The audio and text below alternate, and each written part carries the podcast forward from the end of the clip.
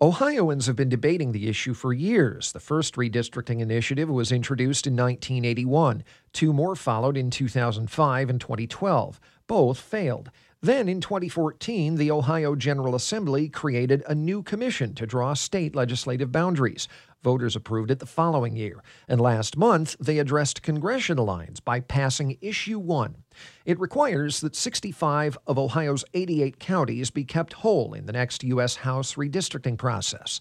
Catherine Turcer of Common Cause Ohio says it creates bigger building blocks for new districts and will discourage gerrymandering. It means that we're not going to have, you know, the crazy snake on the lake that we have here, which is literally a district that goes from Toledo to Cleveland, and it, you know, it jumps over a county with a bridge, and it uh, its points is, you know, not much wider than a yard. Turcer is referring to District nine, which hugs the Lake Erie shoreline. It's one of four congressional districts held by Ohio Democrats. Republicans occupy the other twelve. That's a three to one advantage for the G O P, which has large supermajorities in the Ohio legislature as well.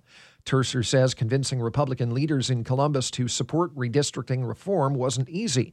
To do so meant ensuring lawmakers got first crack at drawing new maps. The argument was we, the legislature, were given this task of drawing these district lines directly in the U S Constitution, and we want to be able to continue to do that, that this is this is a responsibility the legislature is unwilling to give up. While the process still starts in the General Assembly, it doesn't necessarily end there. Before new congressional boundaries can take effect, they must be approved by sixty percent of lawmakers in each chamber. Issue one also requires support from fifty percent of the legislature's two largest parties. If the ten-year plan doesn't meet those standards, it goes to the seven-member commission established in twenty fifteen. If it fails there, it goes back to the legislature, where it would not need as high a threshold to pass. Almost seventy-five percent of Ohio voters approved Issue one. Catherine Turcer of Common Cause says that shows bipartisanship is possible. You know, it's incredible to think in this highly polarized time that Democrats and Republicans came together to do something so that our elections are more meaningful. Issue one does not change the present makeup of the Ohio General Assembly, where Republicans hold two-thirds of the seats.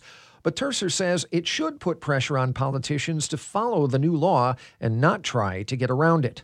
I think it is reasonable to be leery that they're going to struggle, which is one of the reasons why I think voters are going to be need to be very vigilant and really participate during twenty twenty-one.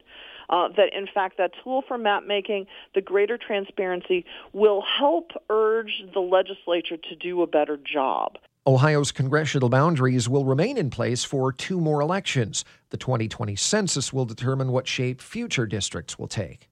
I'm Pat Batchelor, W D E T News.